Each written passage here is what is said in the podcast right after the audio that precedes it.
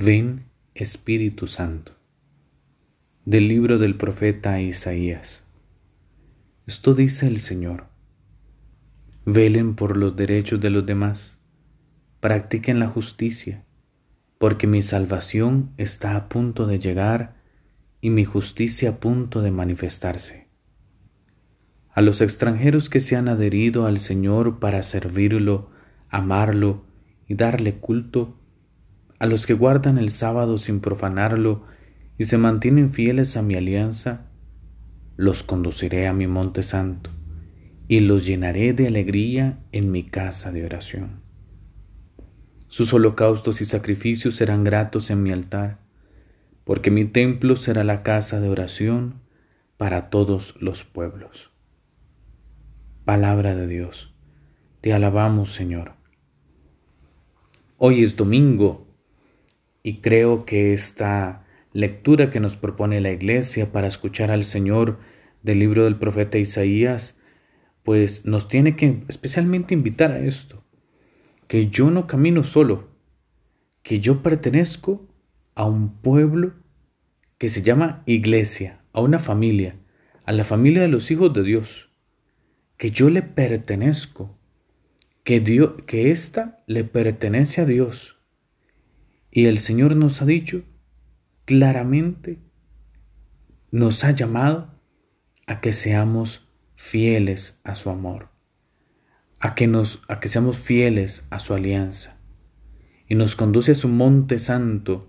El monte santo se refiere a, a Jerusalén precisamente, la gran ciudad. Pero obviamente para nosotros no es tierra santa esa gran ciudad, aunque sea muy santa sino ante todo la Jerusalén del cielo.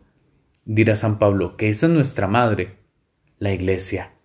Ella es el nuevo monte santo al que Dios nos conduce para ser casa de oración y para que los sacrificios y holocaustos, es decir, para todo lo que ofrezcamos, sea agradable a sus ojos. ¿Cómo?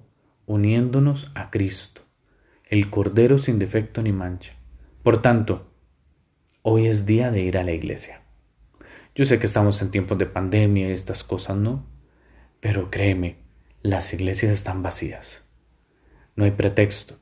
A veces yo he escuchado, ¿no? Que hablando a gente, es que yo le doy campo a otros. pues mira, pues todo el mundo está pensando igual. Porque en realidad en el fondo es soberbia y pereza. soberbia y pereza. Dios te llama hoy. Oye, te quiero conducir a mi monte santo. Quiero que vayas a orar.